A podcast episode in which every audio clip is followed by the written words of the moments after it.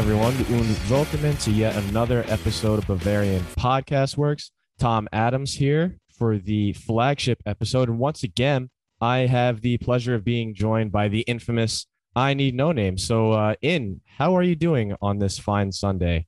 Yeah, I'm doing fine. We just had a slight delay starting this podcast, which was a little bit annoying, you know. Tom knows what I'm talking about.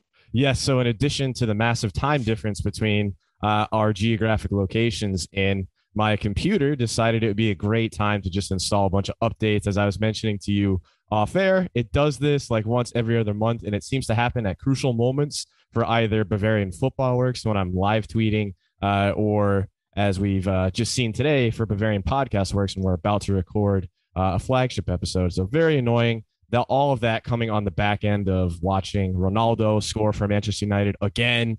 The fanboys really coming out in force on social media and David De Gea saving a penalty right at the end. But we're not here to talk about that. We don't really care about Manchester United. I know, in just like myself, you will take every opportunity to banter Manchester United. Am I right in that assumption?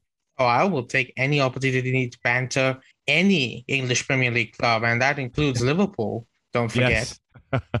as I definitely know. But unfortunately, we they came away with a very solid 3 0 win. So you can't have anything to say there. Oh, I'm I'm prepared. Okay, don't worry. you better not slip up, Tom. I I better not. I'm gonna I'm gonna keep the task. And this is this is a Bayern podcast, so we're gonna stick to Bayern. And, and with that in, I mean, basically kicking off a non-existent Oktoberfest in fashion with an absolute 7-0 thrashing of VfL Bochum. And you know what? we had a, a certain player on the left wing who performed very well yet again. And so I thought with today's episode, we would kind of just address the elephant in the room, which is Leroy Sané. I know we've already talked in detail about Julian Nagelsmann's decision to switch Leroy Sané to the mm-hmm. left wing from the right. And he's just been so much better. You know, looking back, it, I think it was that Bremer SV match in the first round DFB Pokal where he actually made that switch uh, you can correct me if I'm wrong on that. Yeah, it was then, that one. Yeah, so he scored. Just taking a look, three goals and something like six assists since that switch has been made. Yeah, I mean, he's, he's basically had a goal or assist every single game since that switch. So, and I just want to shoot this question to you. I mean, yes, we have had some favorable opponents, more so in the Bundesliga since that switch has been made. But is this more so just a little bit of you know temporary fire uh, matched with the fact that we did have a, a more favorable schedule at least in the Bundesliga or is this has Nagelsmann found like the permanent fix for Leroy Sané? Well, I would say that Sané looks really good right now. You people will say that we haven't faced the really big teams yet, but we faced RB Leipzig and Barcelona, and they are still nominally considered big teams, even if they haven't had the great seasons that they expected to. Especially but Sané, yeah, especially Leipzig. Oh, then again, Barcelona are probably doing just as poorly. Um, yeah. in any case, yeah. So in any case, I would say that Sané, the big difference from what he was doing before is that he's doing all the fundamental things right. That is something that even against the smaller teams last year, he was getting a lot of things wrong. Like he was making missed passes, wrong decisions, wrong everything really he couldn't really keep up with the tempo of the game. And it's not like he was slow or he wasn't working hard or he was lazy or something. It was just that he was out of sync with every everything that was going on. And one of the good things about what he's doing under Nagelsmann, and I think what Nagelsmann has done with every single white player this year, barring um, the right back position, is that he has made them all come together and actually work as a cohesive unit that Hansi never managed to do. Hansi was kind of relying on their individual quality and individual decision making, and Nagelsmann seems to have simplified the you know playbook for them a little bit.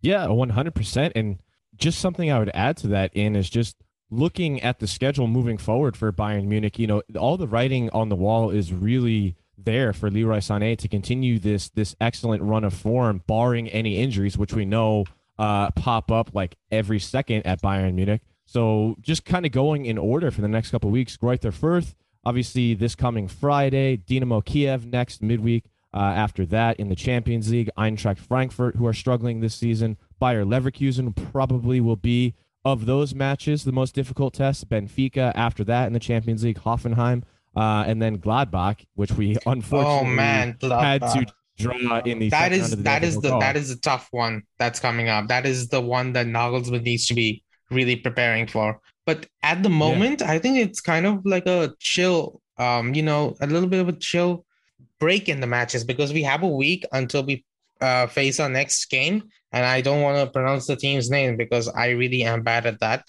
But uh, yeah, I'm I'm serious. It is tough. I, I- probably just butchered it. Yeah, the only it's- reason it's in my mind is because I'm I was hearing uh, Derek Ray commentate and say, you know, this is who Bayern has next. They have yeah, we don't time. we I don't just- get Derek Ray on the world feed anymore. Like oh, I don't it's think so he, he he doesn't do. We get Phil Bonny though, and he's great, but Derek yeah, Ray, equally as good. yeah.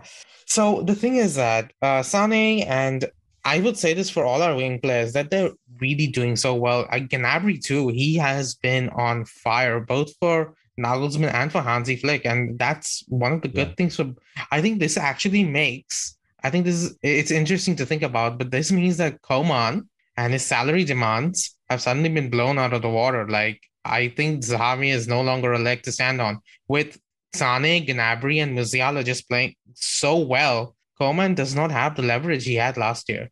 And now, in you bring up a good point because you mentioned our other wingers. Obviously, we have Coman in the ranks, Serge Gnabry, who's on a fine run of form. You know, Thomas Muller. I know we all like him. Just No, don't don't say it. Don't say it. He can. Don't say I, it. you're a big fan of his. He can do it if he needs to. Yeah, he can if he do it, to, but don't say that, man. Come Well, on. case in point, the what the question I'm trying to pose to you. So obviously, I think it was FC Köln where Leroy Sané had started on the right, Gnabry on the left. They switched, and then they both started playing better. Well, I think actually that was the match where uh, Sané got pulled from Musiala. Uh, Yeah, I think that was the- that Musiala was in the that one, yeah. equation. So, in is this? And I, I, I don't believe I've asked this before. The question, the thought's always in my mind: Is this more of Leroy Sané being perfect and being very effective on the left, or are we overlooking slightly the ability? I would argue Gnabry, Musiala, Muller, those three guys, any one of those three positions behind Lewandowski, those guys can adapt and play. It doesn't really matter uh, where they are. We've even seen Gnabry as a false nine or a secondary striker for Die Mannschaft. So, do you think that's a little bit overlooked the adaptability of the other wingers that we have? Yeah, I Coman, think I would say is the odd yeah. man out. We don't really have we haven't seen much of him Yeah, we haven't seen anything from him this year. So, but I think that it's interesting because Nagelsmann, uh, he's really focusing on making our wing players do more, more flexibility, more involvement in the attack, and I think that's a good idea. That's something that we haven't seen much since. Jupp Heynckes, uh, maybe, and you can tell that he's at least studied what went wrong in the PSG match last year when Lewandowski was out injured, and Muller did his job just fine. Choupo did his job, but the wingers left us, let us down. Like we just couldn't do it on the flanks. And I think Nagelsmann has identified that as one of our weaknesses, and he's gonna do everything he can to fix that. And that means that increasing the interplay, increasing the roles that they can play. Because Robben and Ribery, they were just geniuses. They could do it all, and they could do it so easily that they knew what to do. These guys, they're not as good, not as talented, but they can be as good if they're coached right. And Robben and Ribery had amazing coaches to bring out what was good in them. And Nagelsmann is trying to do that for our players now. The wingers, I think. I think at this point we can almost consider Alphonso Davies a winger too, and he's been so amazing compared to last year. Yeah, and it, with him, you know, you you'll definitely get some people on one side of that argument saying, you know, if he is a left winger or an advanced winger, or he starts from that position, you know, if need be because of injuries or rotations or suspensions or rest, whatever it might be, you know, we might just be better off just saying, he's saying, Fonzie, you know what, you're starting as a left back, but you're a winger, and he might even do better, you know, with those recovery. Isn't that runs. technically what we're doing over- already? I mean, pretty much, but you still have, you know, Sané in front of him and they can work that magic, you know, Yeah, that overlapping magic like we used to see with uh, Ribéry and David Alaba when Yeah, David it's Alaba actually was a left fascinating because Ribery, what he used to do was he was an inverted winger, right? So he would go at the players, he would cut inside and go at dribblers. But Sane, he's more of a traditional winger on the left. So he's constantly trying to assist. Like the assist that he got to Kimmich, that's a traditional winger assist from uh, against Bochum. That's a traditional winger's assist. So that's the kind of thing Sane is doing, and that's what Davies does too. So it's more like having two traditional wingers down the left, and that's something that I honestly considered, you know, having traditional wingers a little bit out of date. But it seems to be really working out for Bayern this year. Like with Sane and Davies putting in crosses, and if you want to switch to having inverted, we can just put Musiala there instead of Sane, and suddenly you have a completely different tactical setup. So it's giving us both flexibility and lethality, and that's an interesting way for Nagelsmann to expand our playstyle without changing much at all. And I should add, you know, I need to correct myself. I forgot to add Marcel Sabitzer to that mix. You know, we do know that he can play an attacking role as well as a holding role. Uh, and we haven't really yet seen him in a wide attacking role. You know, yesterday's win over VfL Bochum. I mean, can you really count that as a sample size? Because I honestly, I just felt bad for Bochum after it was. Uh, yeah, actually, when true. it was four when it was four 0 and their fans that were in the stands were olaying every pass. I just thought that was. I was like, you know what? At least they're enjoying themselves, whether they traveled. Hey, or hey, hey, at least they did better than Barcelona. Yeah, exactly. So I mean, why not? An away day, always go out and enjoy it. But Yeah. you know, in you know, we talk. We just spent uh, a decent amount of time talking about our attack and you know our wingers and you know our basically uh, third left wing and Alphonso Davies, even though he is left back. But you know, a lot of the stability in this side, as Hansi Flick has said in the past for both Bayern and for Germany, and as Nagelsmann has made a point of, a lot of this stability comes from that dual midfield pivot of uh, Joshua Kimmich and Leon Goretzka, both of whom who have signed new contracts. The most recent of which in was uh, technically last week, since it is now Sunday.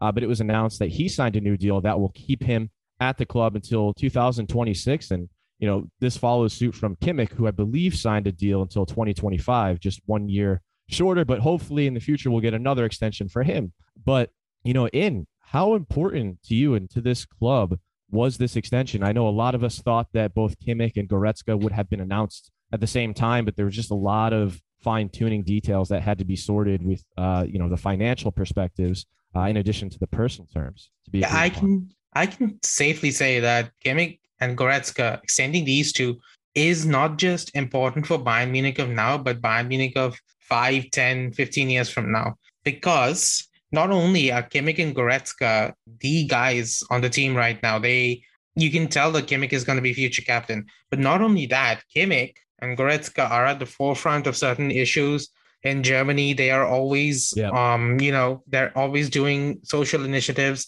stuff like that. You can tell that they're going to be involved in those things going forward. That's good for Bayern's image too, securing them. But the other thing is that they're leaders on the national sides as well, because Kimmich is the leader of the future generations. He's their spokesperson and he is part of the leadership group there. So if anything goes on with the national team going forward, Bayern's relationships there remain strong just because Kimmich is there. We keep our stranglehold on the German national team, and because of that, we keep getting this pipeline to talent like you know Jamal Musiala, who probably would not have committed unless Kimmich and Goretzka constantly kept that charm offensive up on him. Same thing goes for Sane. In fact, Sane was charmed by his German national team teammates to coming into Bayern.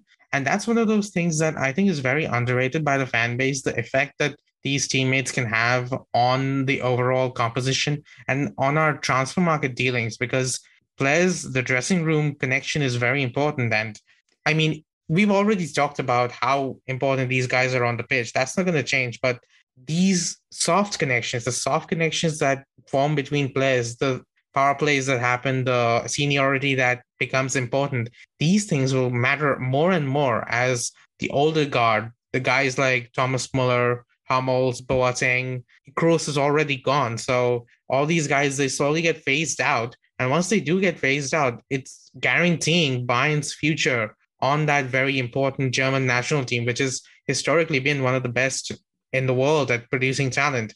Yeah, and even Ilkay Gundogan, you know, you were mentioning those players. He was one guy who was considering his future uh, with Die Mannschaft after the Euros, but Hansi Flick had very positive discussions with him and was able to keep him on board and, you know, make him decide to continue on. And, you know, just as you were talking about all of those uh, very, very positive impacts for both Bayern and Germany with these uh, extensions, Goretzka being the most recent, I was also going to pose a question to you, you know, how much of a positive message does this send to the rest of Bayern's squad, both older players and younger? Because let's face it, too. I mean, they were coming into a very, very difficult financial situation. I get what you mean. That it's like it's a very good job by Brazzo and Co. to get these deals over the line, and it projects a display of power to everyone across Europe and also within the team that Bayern Munich are going to be, you know, competitive for the foreseeable future. And if you are a young player who is looking to decide where you're going to be playing your next five, ten years of football, Bayern Munich is one of the best you can choose at the moment. Like, say you're Musiala, okay? Musiala, he is already tied down, but say he was looking for a new contract. Why would you choose? You have so many offers probably from England or somewhere else. You could go anywhere you want with the talent that he has. But instead, why wouldn't he just stay at Bayern? Because we are competitive in the Bundesliga. We can win the Champions League every year we have one of the best squads to learn from and we have his all his national team teammates. So he has a direct pipeline to the national team. So that's one of the things that i think it shows and it also shows someone like lewandowski who wants to make a name for himself globally that sticking with bayern is probably his best bet instead of going to somewhere like chelsea where he might have to compete with Lukaku or be discarded after one poor performance. Instead of doing that, you can just stay at Bayern where your place is secure, you have a brand already built for you, and you can be safe knowing that we're not going to get complacent and there are not going to be any rebuilding years. We have a core, a steady core that is being phased out, and another core coming in that is just as good as the core that left. It was originally when I started playing, sorry, when I started watching Bayern, almost almost maybe you did play for the youth teams in in a in a very distant past. You know, we don't know. I've never played football that way, and the most football I played is with my friends in their backyards.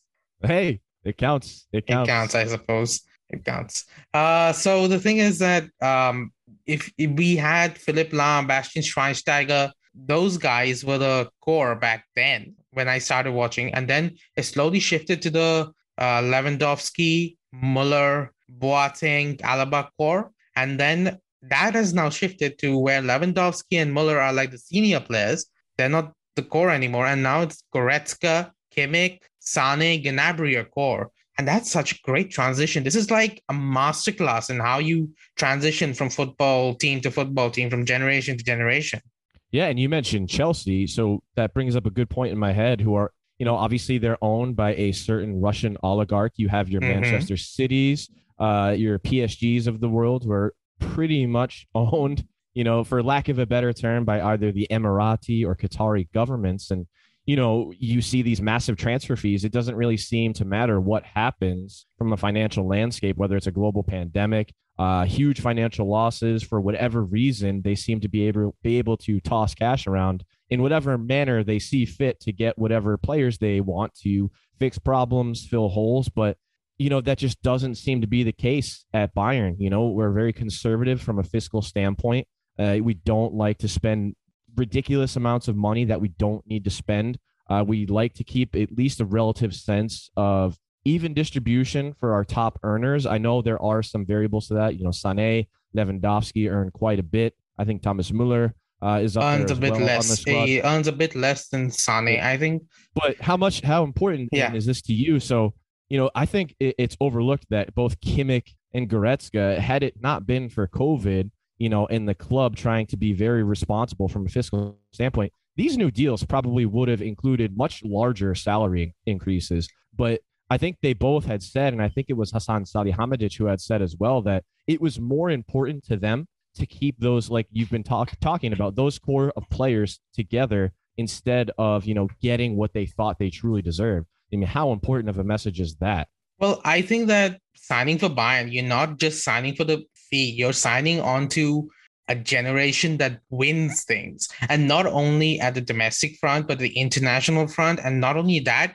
you are signing on to an institution that can help you win things for your country as well. Because if you remember the 2014 Germany team, that was basically Bayern Munich. And Kimmich, yeah. by being the leader of this current Bayern Munich team, he secures himself as the leader of Germany for years to come. And if this is a man who wants to win a World Cup, wants to win the Euros, and if he wants to do that, he wants to be in Bayern Munich, building a team, being part of the say of the most influential team in Germany for these things because Bayern, uh, Germany is Bayern. We Germany's resurgence is because Bayern scouted all this talent. Gnabry was languishing at Arsenal before we managed to get Werder Bremen to buy him. Sane was uh, not even in the squad when Löw called him up, and then after he comes to Bayern, he's suddenly a key player. Um, same thing goes for Kimmich. Kimmich was come came in from the second Bundesliga from RB Leipzig. He was at he was at RB Leipzig, but we bought him from Stuttgart. That's the thing that Bayern discovers the players that Germany uses, and Bayern is the litmus test. If he can perform for Bayern, then you're ready for Germany. Florian Wirtz, he is about as talented as Musiala, not as talented in my opinion, my biased opinion, but he's not getting a look into the Germany team right now, whereas Musiala is already in the rotation. And what's the difference? One plays for Bayern.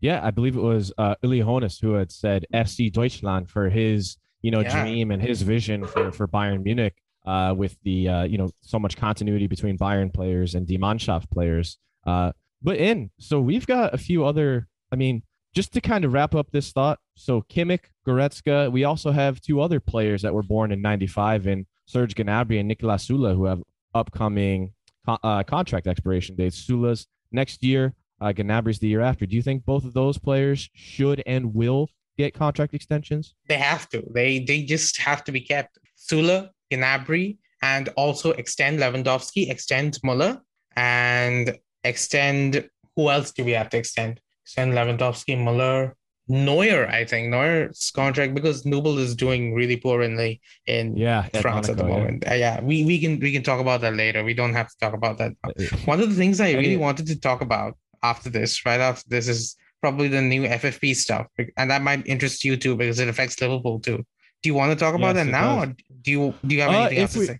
If we had time, I was just kind of working my way. We talked about the attackers, we talked about the midfield. I uh, thought we could also touch base on the defense really quick, just because yeah, let's we've got some really fully because, fit defenders yeah. back, and Luca Hernandez, Benjamin Pavard, who have come back to the fray. We had Stanisic stand in very well at the beginning of the season. Niklas Süle and Dayot Upamecano proved to be a very, very solid partnership. Uh, I think everyone would agree. We did give up goals uh, in the Bundesliga, but you know, in we've kept a lot of clean sheets since uh, a certain two defenders have come back into the fray, Luca yeah. Hernandez Luke. and Benjamin Pavard. So Nagelsmann's got a lot of luxury and flexibility and a lot of decisions to make, but you know.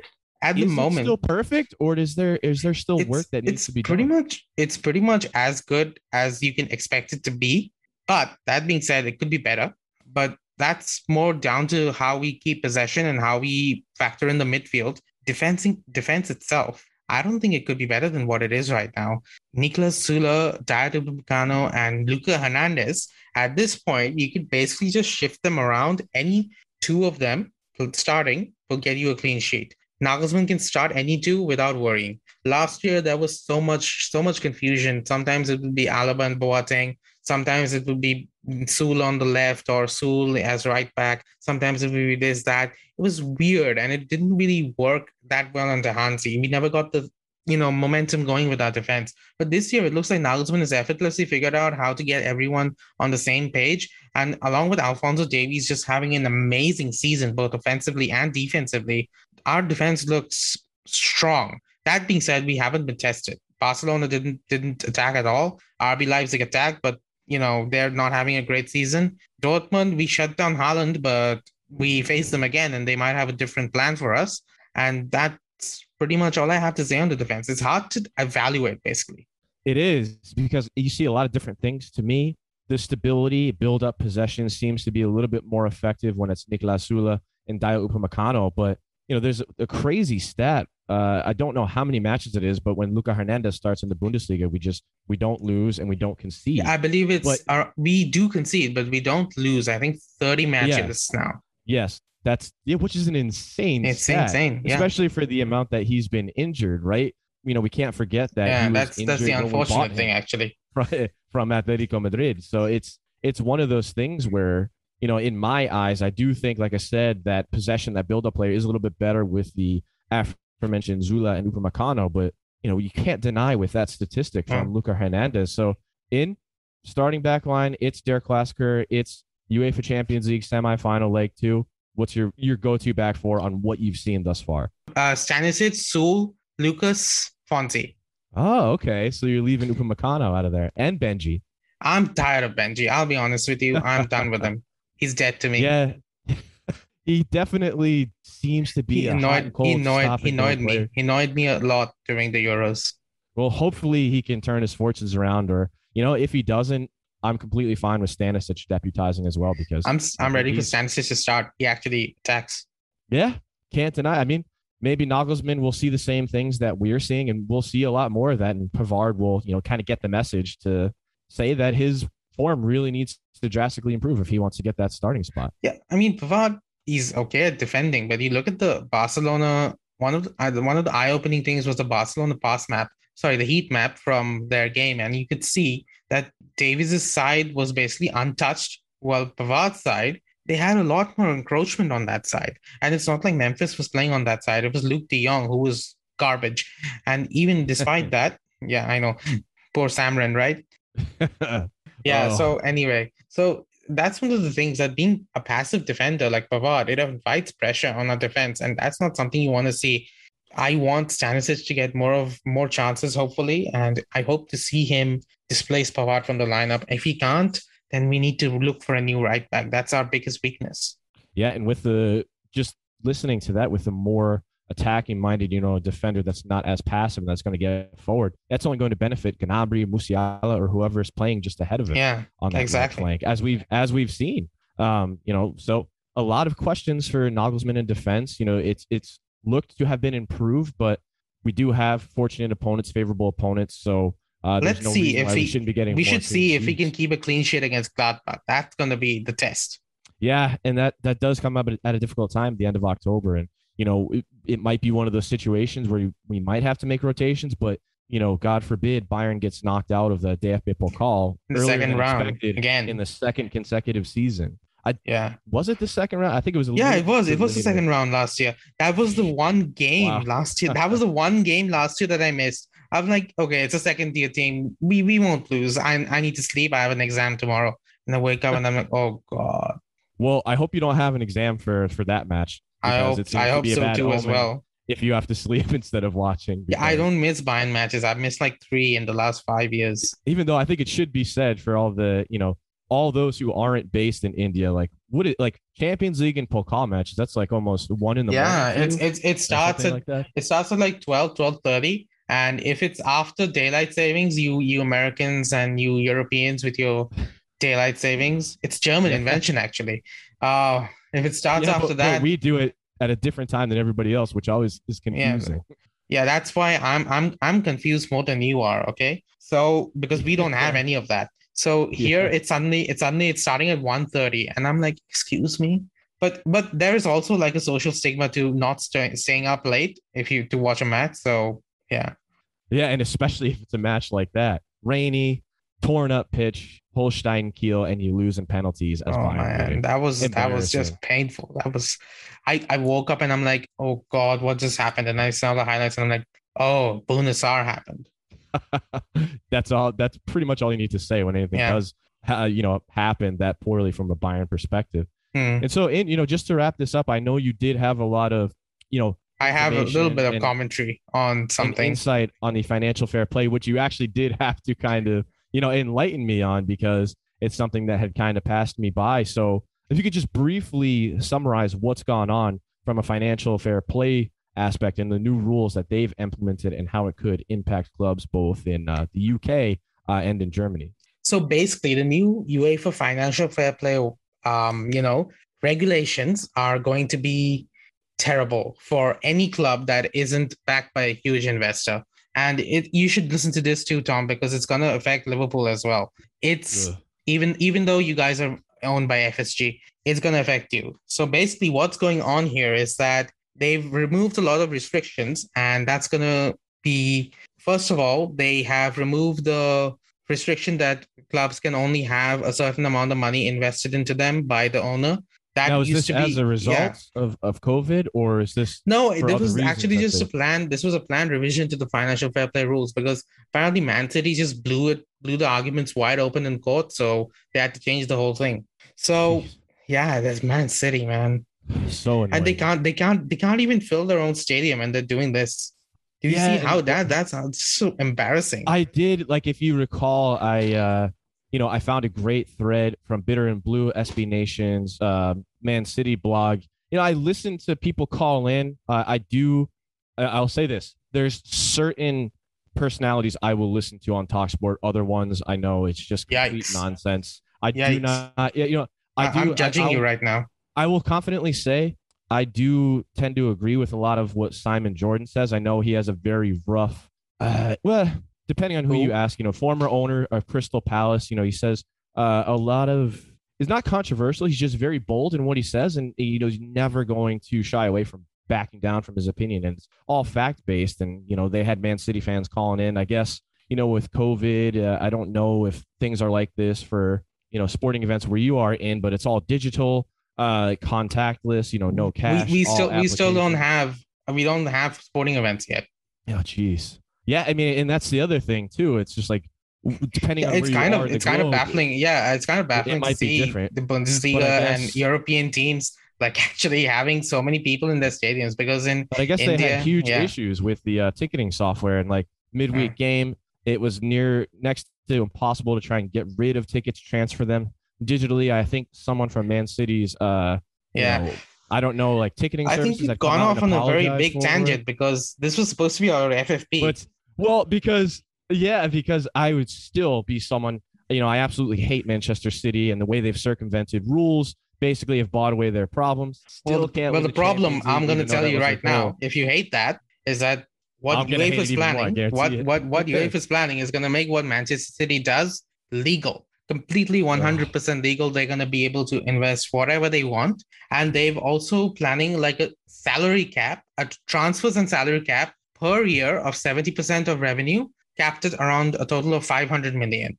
Now, I have no idea what uh, the problem with that is. I have no idea what universe UEFA are living in because that's not a cap, okay? That is not a limit that is reasonable. And because they have limited it to just being the squad in that is registered for the Champions League, you can have teams like Manchester City who are already stockpiling huge amounts of talent. They could have a completely separate squad for the Premier League, register for the Premier League, and then a different squad register for the Champions League and not go over the limit while still having a billion dollar squad. And the other problem that they're going to be introducing with this is that instead of having bans for the Champions League, which is the normal penalty for breaching FFP, they're right, going right. to be getting in a luxury tax. And I guess fans of American leagues will be familiar with this. I'm not familiar with it at all. But the luxury tax is basically a fine where the money is taken from teams that go over the limit and then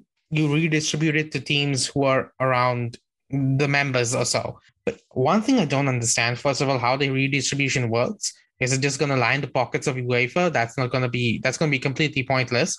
And the other thing that um, how exactly are you going to deter these teams who are already spending as much as they want by a fine? They can just pay the fine and then just keep going.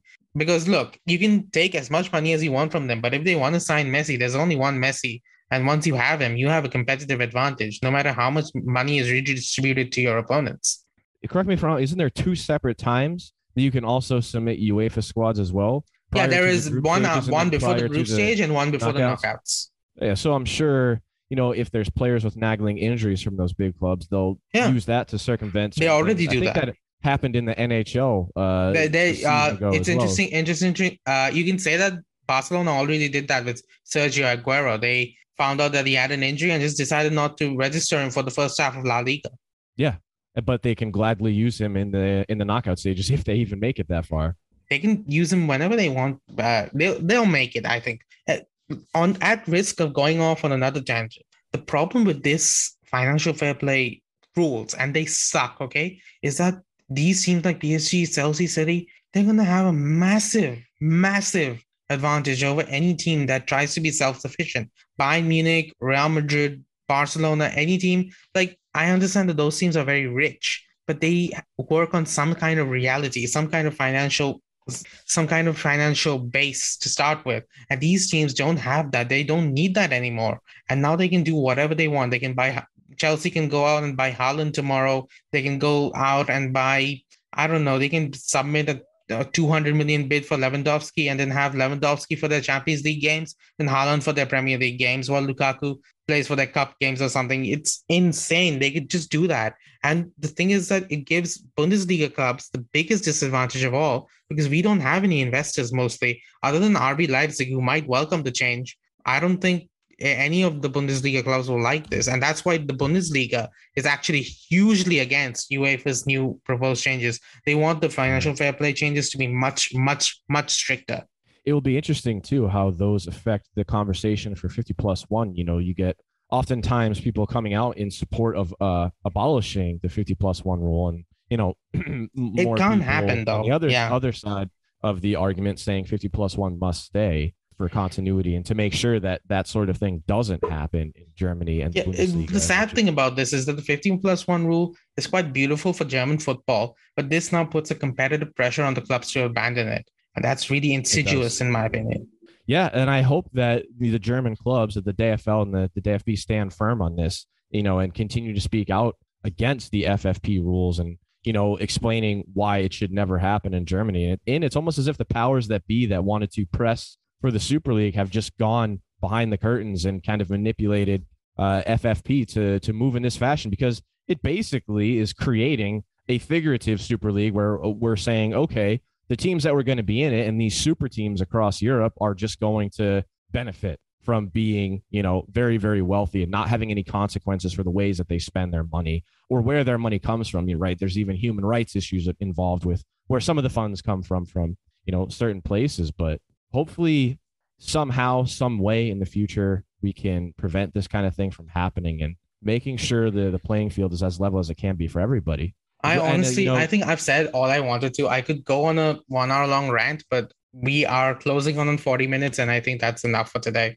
That is that, folks. So thanks for listening. Very, very grateful to have you have you listening to the flagship episode once again. Be sure to like, rate, and subscribe on Spotify, Apple Music, Apple Podcasts, whatever streaming platform you do use to listen to us. Be sure to follow myself at, at Tommy Adams 71 in at, at BFW in, I think is his handle. You can correct me yep. if I'm wrong in that. All right. So I got it right. I'm starting to memorize all of these. Uh, and of course, our main channel at Bavarian FB works. Always, you know, with the written accommodation piece for this podcast, leave us comments. Let us know how we did. Let us know what we can do to improve uh, you know, comment on our voices, whatever it may be. But until next time, thanks again for listening. Auf Wiedersehen.